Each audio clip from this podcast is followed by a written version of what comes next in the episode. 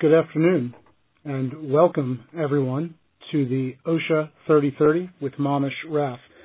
I'm Manesh Rath here at Keller and Heckman here in Washington, D.C., and I'm grateful to all of you for joining us for what I think is somewhere around the 46th episode of the OSHA 3030. We've been doing this since about August of 2013.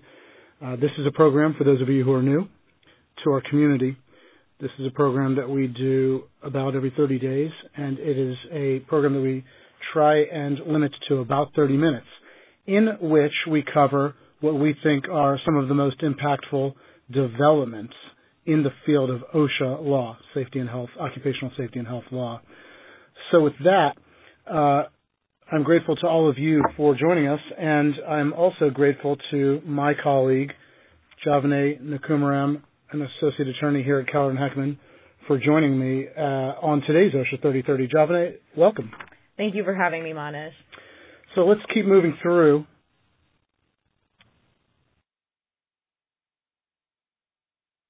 Next slide.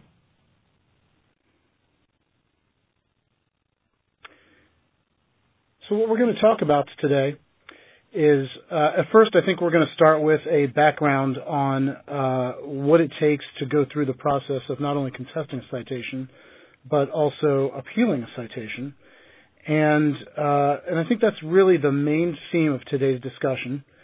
And uh, then we're going to get into a recent decision that prompted today's topic, uh, which is the the case involving Jacobs Field Services North America, and and we're going to get into the facts of that case as well as what the employer argued on the level of before the review commission, and then when appealing it to the Fifth Circuit, and uh, what the review commission and the Fifth Circuit said in their opinions, and as a result of the Fifth Circuit decision, what we think employers should do.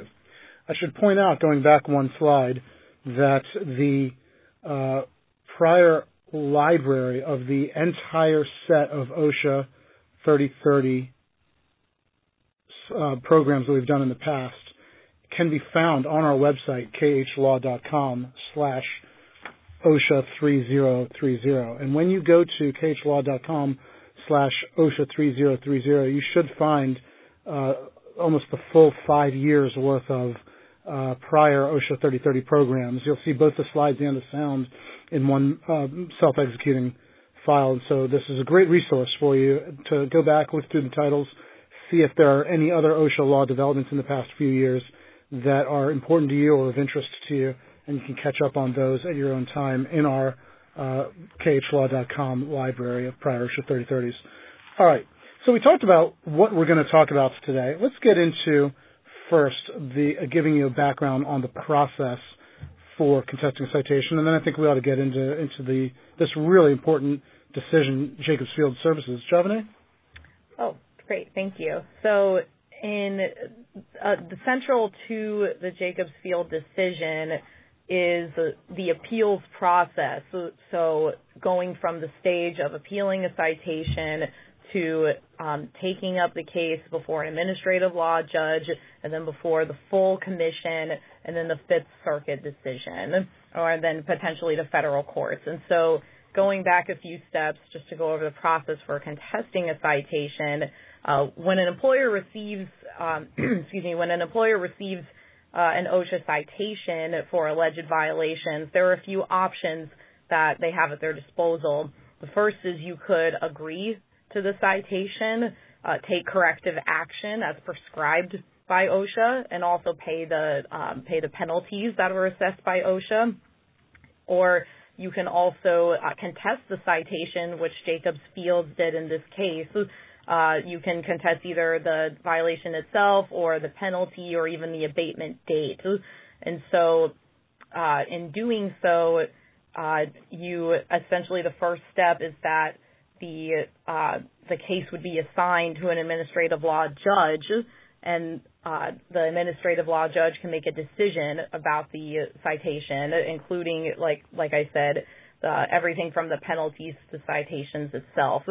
And then, depending on the outcome of the ALJ decision, employers can choose to request a full panel review by the um, Occupational Safety and Health Review Commission, or we'll just refer to it as the commission throughout this presentation. And so once the commission makes a final decision, that is the extent of the administrative remedies that the employer can go through. And if the employer wants to challenge uh, a commission's decision, then that the next step would be at the federal court level. Um, and then uh, for the third option, in response to a, a, citation received by OSHA, companies can, if they want to, if they don't want to go through litigation, if they don't want to go through the administrative appeals process, they can request that OSHA enter into informal settlement negotiations and agreements uh, with each other and come up with a solution. Javane, I have to point out that two things really critical here.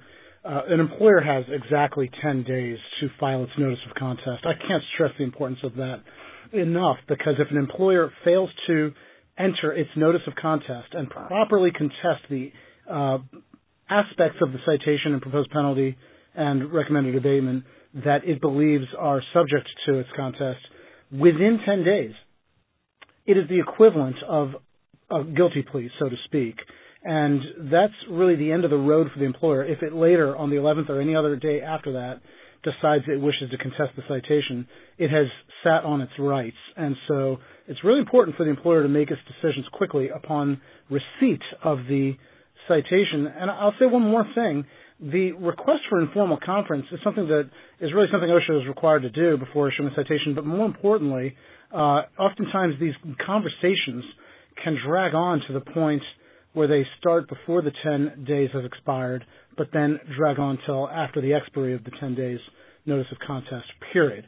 So it's really critical, even if you are engaged in discussions with OSHA to try and reach an informal uh, settlement or settlement agreement of any kind, uh, that it's important that you preserve your rights. And a lot of employers are reluctant to do so if they think that uh, their conversations, their settlement discussions are going productively, uh, that they may feel like issuing a notice of contest is a spoiler for that uh, productive sort of tenor to their conversations with OSHA.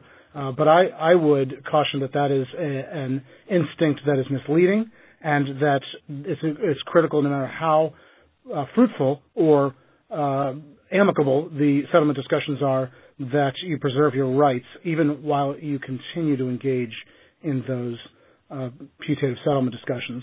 So, so Javane, I, I couldn't help but point that out because I think that that's one of those moments where your rights are forever lost if you don't speak up promptly. Absolutely. I think uh, mentioning the time frame is very critical because once you receive a citation, um, you know, the point from when you receive it to when a decision needs to be made can go very quickly. And so you want to make sure that if there are certain violations that you, you, you feel that need to be challenged, that you do so during the appropriate time frame. All right, so let's talk about this important case, Javane Jacobs Field Services North America Incorporated.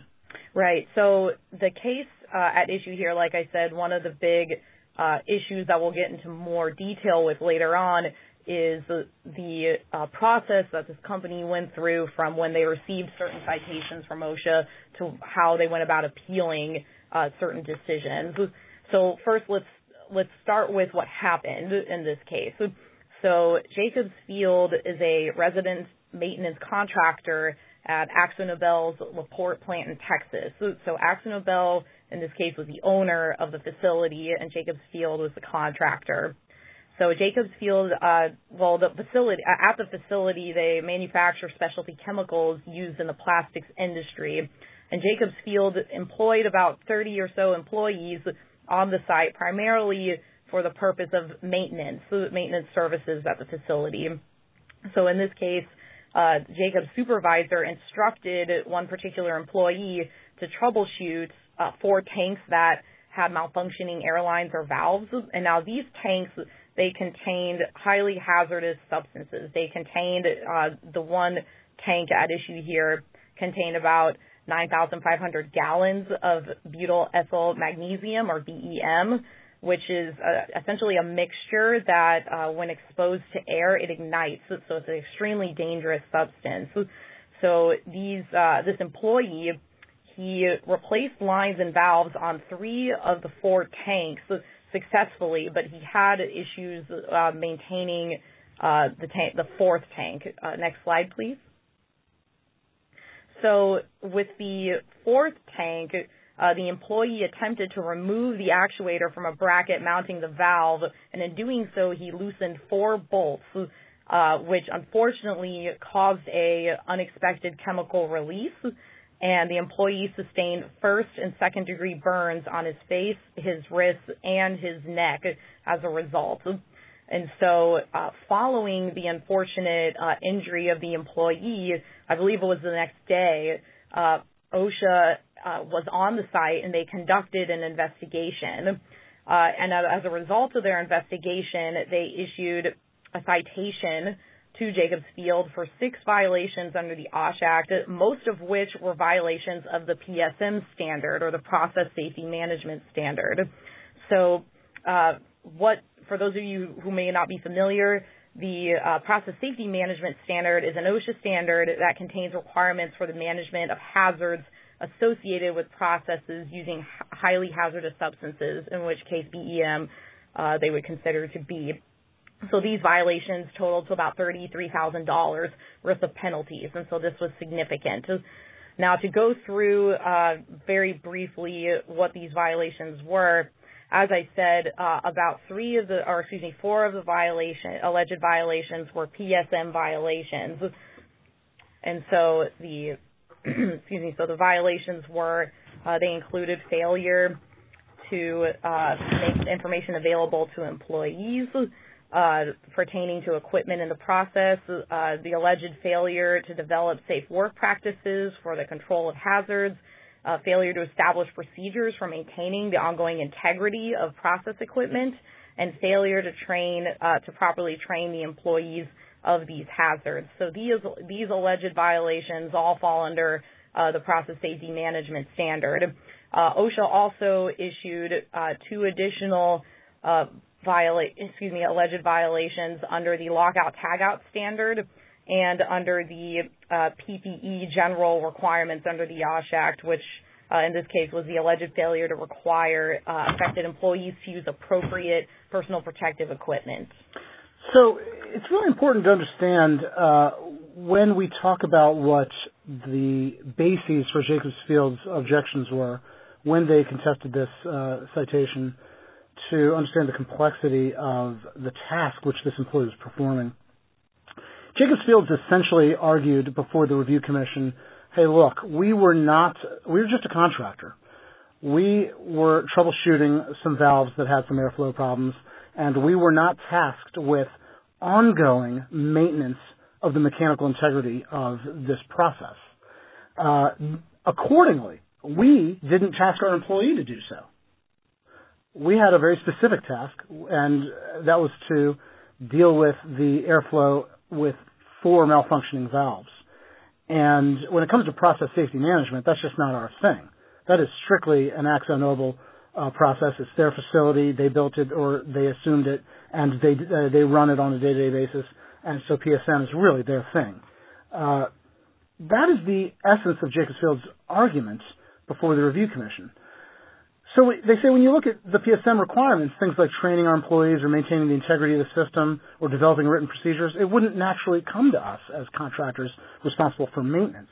And likewise, we didn't charge our employee with any of those kinds of things and didn't therefore have to train him or make him aware of our uh, such any such procedures. To understand whether or not that argument makes sense to the review commission or ultimately to the Fifth Circuit, it's important to understand the complexity of the apparatus that they were dealing with. So there's a reactor that is responsible for the reaction for, from ingredient chemicals to a resultant chemical. And piped out of that reactor, there are six settlement tanks. And these settlement tanks are pressurized, and they are responsible for uh, set, separating out heavier elements or heavier chemicals from lighter chemicals. And connecting each of these settlement tanks to the piping system, there are valves. These decanter valves have uh, automated on-off sw- switches, basically, that work the valves, and they're called actuators. The actuators are mounted onto valves. Uh, they're actually mounted onto the bra- a bracket, and a bracket is mounted onto the flange of the valve. The reason this is important, and it may sound like a, a lot of extraneous detail, but the reason this is important is because they had two types of actuator bracket assemblies, an old style and a new style. And on the new style, uh, if you removed bolts from the actuator in order to service the line, that would have been fine.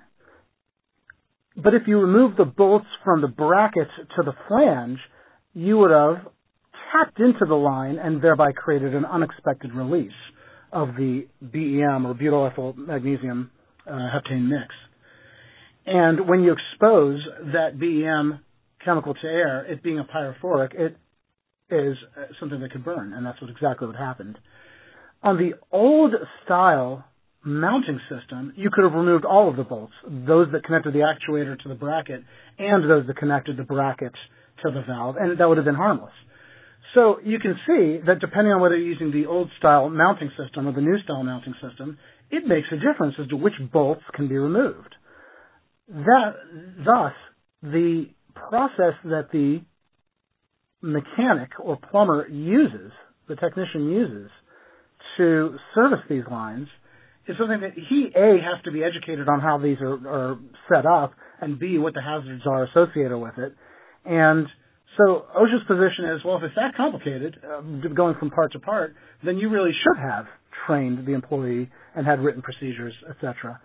Uh, so you, you know when you look at Jacob's argument that hey we're just a contractor or we don't run the system or maintain the system, so uh, tagging us with responsibilities under the PSM standard is unfair. It, it sort of makes sense on its face until you understand that indeed what AkzoNobel had charged Jacobs Field Services with doing was complicated enough and did involve the potential for tapping into the process itself that was regulated under the process safety management standard.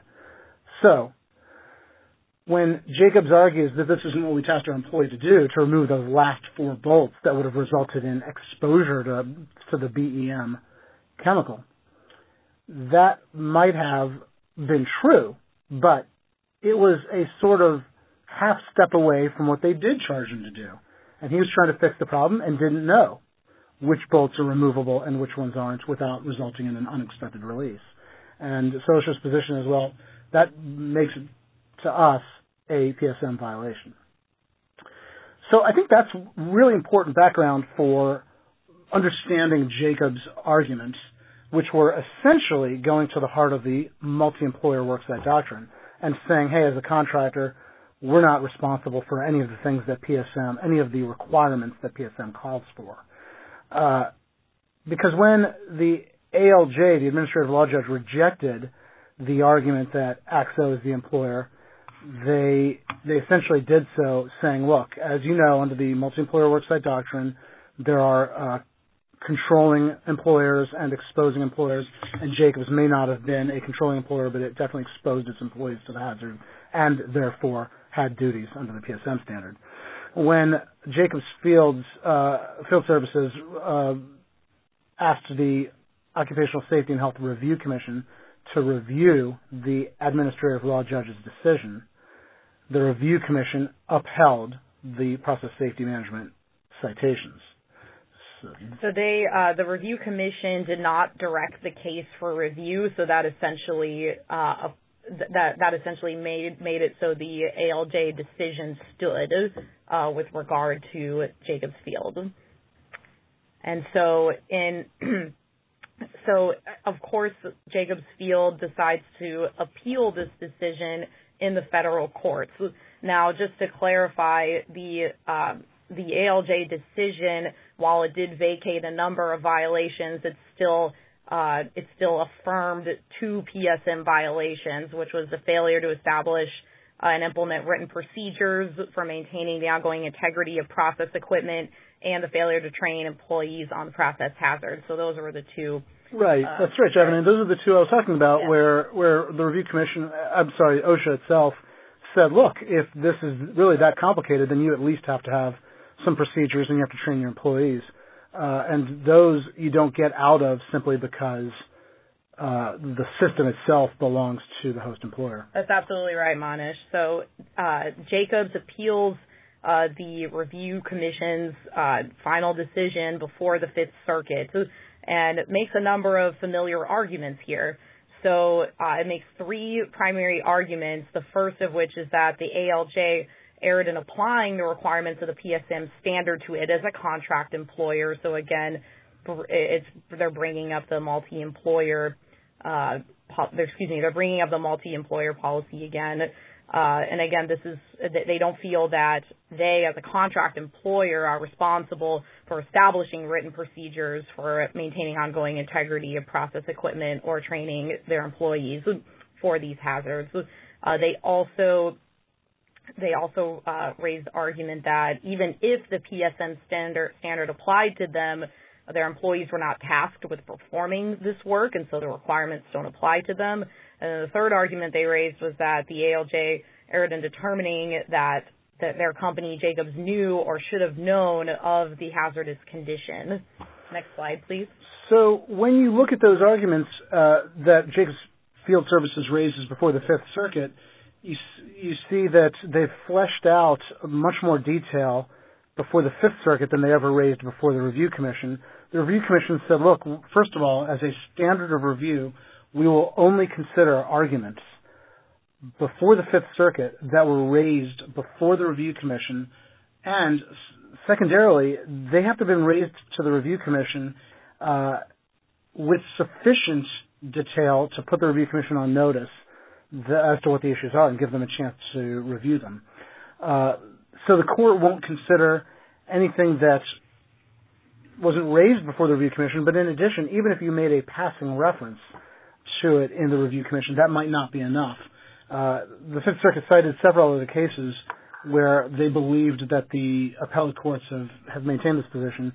Uh, one using the expression abbreviated mention and stating that, look, if all you've done is made an abbreviated mention of an issue before the review commission, that's not enough to preserve your appeals rights before the U.S. Court of Appeals. I think it's really important to note that in this case, Jacob, Jacobs Field Services only mentioned this host employer problem as a predicate to a secondary argument, which was we weren't charged by Akzo to do this work, and so we didn't charge the employee to do this work. That's right, Manesh. So uh, essentially, the the main thing to keep in mind when raising arguments at the appellate level is that the uh, the review commission should have been alerted to the issue and given the opportunity to pass on it. It's not enough to have a passing comment or an abbreviated mention. You have to articulate the argument clearly and offer a modicum of developed argumentation and support. And so uh, Jacobs Field uh, according to the Fifth Circuit, did not do that for two of its arguments. So this is a tough position for Jacobs Field Services to be in. The Fifth Circuit says, look, we're not even going to hear these arguments. There, there's a, another argument that they do hear and evaluate on the merits. Ultimately, Jacobs Field Services loses on that as well. But what we're here for today, I think, is really important that the arguments before the Fifth Circuit were fully forfeited because they weren't uh, spelled out and detailed and argued before the review commission. Uh, the problem for Jacobs Field Services was that they had to do more than just note an issue. That in order to uh, state an objection, they not only had to identify it as a distinct point of objection, but then they had to provide the support, the supporting factual and legal arguments uh, for that objection. And if they had three or four sub arguments in support of that objection, another point that the Fifth Circuit made was that all of those had to have been mentioned before the review commission. You can't just mention the basis for objection and then full, more fully expound on it before the Fifth Circuit. So all of your arguments had to have been raised before the review commission in order for those arguments to have been heard by the Fifth Circuit. I think this is a really important point, and it's one of the very, very few cases out there that suggests the limited scope of review that an employer gets when going to a federal uh, court of appeals. I think that there's a common notion in the employer side bar in OSHA law that the review commission is more disposed towards the priority of worker safety and health and that the federal courts are charged with uh, a critical review of agency power and therefore some issues are more likely to get the careful scrutiny they deserve when you get and only when you get to the Federal Court of Appeals. Nevertheless, it is really critical to fully uh, advance those arguments at the Review Commission. And if you didn't think of them or you didn't think the Review Commission would be sympathetic, uh, you may have uh, permanently sat on your rights for getting a better look at it by the Federal Court of Appeals. So, with that said, um, let's go to the next slide. It's important to keep in mind that the best opportunity for raising all of your arguments at the Fifth Circuit or at any other court of Appeal, U.S. Court of Appeals is to make sure that they get raised uh, at the Review Commission. Jacobs Field Services, not content uh, with the Fifth Circuit's decision, petitioned the Fifth Circuit to rehear the the decision en banc or as a panel. The Fifth Circuit, a few months later, denied in a one sentence order the uh, employer's petition for review or rehearing en banc. And then Jacobs Field Services petitioned the U.S. Supreme Court for a writ of certiorari. Uh, as many of you may know, the opportunity to get the Supreme Court to grant a writ of certiorari merely expressed as a percentage of all of the petitions filed is something closer to 0% than 1%. Uh, and so that prompts some appellate attorneys to kiddingly say you have literally 0% chance of getting the U.S. Supreme Court to hear your case. and that's exactly what happened to Jacobs. Their, their petition for certiorari was denied uh, only a couple of weeks ago. Yep. And that's the end of the road for Jacobs, and it need not be the end of the road for any of you members of our OSHA 3030 community what we think employers ought to do in light of this decision, and what we've always done, is carefully consider. Uh, as as you know, we started off this program talking about your time limits, not only for filing a notice of contest, but I'll note uh, down there at number seven, there's also a very strict time limit to appeal a review commission decision to a U.S. Court of Appeals. Uh, so so the time limits have to be calculated very quickly by your counsel. The second point I'd make is if you have issues at the notice of contest level, you have to raise them all in your notice. And then uh, all of your objections to uh, why the citation was issued have to be noted before the ALJ. Then, if the ALJ renders a decision and you take exception to any assertions of fact or any of the ALJ's conclusions of law, those objections have to be asserted before the ALJ. And when you object, uh, it has to be repeated to the review commission when you ask them to review. Uh, the review commission has to also be uh, informed not only of any errors of, of, fact, but as I said, the errors of law and all of the arguments in support of those errors of law. Um, then, as I said before, you have a time limit for for getting to the U.S. Court of Appeals, and I think it's really critical when you argue these points at every stage to note that uh, to anticipate that OSHA is going to, on questions that are ambiguous on the face of the standard, is going to argue that it should be entitled to agency deference, that agencies should be deferred to on their interpretations of their own standards. And I think you've got to, together with your counsel, formulate arguments that anticipate this and uh, deal with them. I think the, the classic overarching structure to your arguments neutralizing this point are centered around two themes. One, either the lack of ambiguity to the standard, or two, the nature of any interpretations that might have contradicted OSHA's current uh, interpretation in this case. And finally, OSHA really is not entitled to render an interpretation that's granted deference. For the first time in a case, we're really only talking about prior interpretations. Those are what I'd be calling um, ingenuous interpretations because if it's a interpretation in a case for the first time, I might refer to that as a disingenuous interpretation or a self-interested interpretation, which is not entitled to the same deference or should not be entitled to the same deference. And so all of these issues have to be raised before the review commission so that you can again raise them before the Fifth Circuit. And that came up in Jacobs uh, Field Services in passing as well but it comes up in a great many cases when they get Federal Court of Appeals review. So that's those are the kinds of things that we think employers should do when noting their appeal. You can't be careful enough when formulating all of your arguments before the review commission. Uh, and that's it for today's OSHA 3030. Uh, as many of you know, we are on Twitter at Rathmonish. If you are on Twitter as well, you you can link up to catch developments in OSHA law. Uh, our OSHA 3030 library of prior OSHA 3030 are found at khlaw.com slash OSHA 3030. But we've also, for about a year now, been streaming them on podcasts. So after about a day or so, you can find this program as well as uh, several of our prior other OSHA 3030s on your favorite podcast streaming service like iTunes. And uh, that's a great opportunity for you to take the audio portion of this program on the road with you. So forward that to your colleagues. If you get invitations to the next OSHA 3030, make sure you forward it to at least three others responsible for OSHA law in your Office of General Counsel or the offices of General Counsel at other organizations or safety and health professionals in your organization or other organizations. And finally, we're on LinkedIn, both on the Manesh Rath webpage on LinkedIn as well as Keller Heckman's Workplace Safety and Health Program. The next program for the OSHA 3030 is scheduled for uh, July 26th. That is a Wednesday, and that is at 1 p.m. It's always on Wednesdays at 1 p.m. So we look forward to seeing you on July 26th. Uh, after this program is over, we will uh, have a slide uh, up for a survey. So please take a moment to fill out that survey.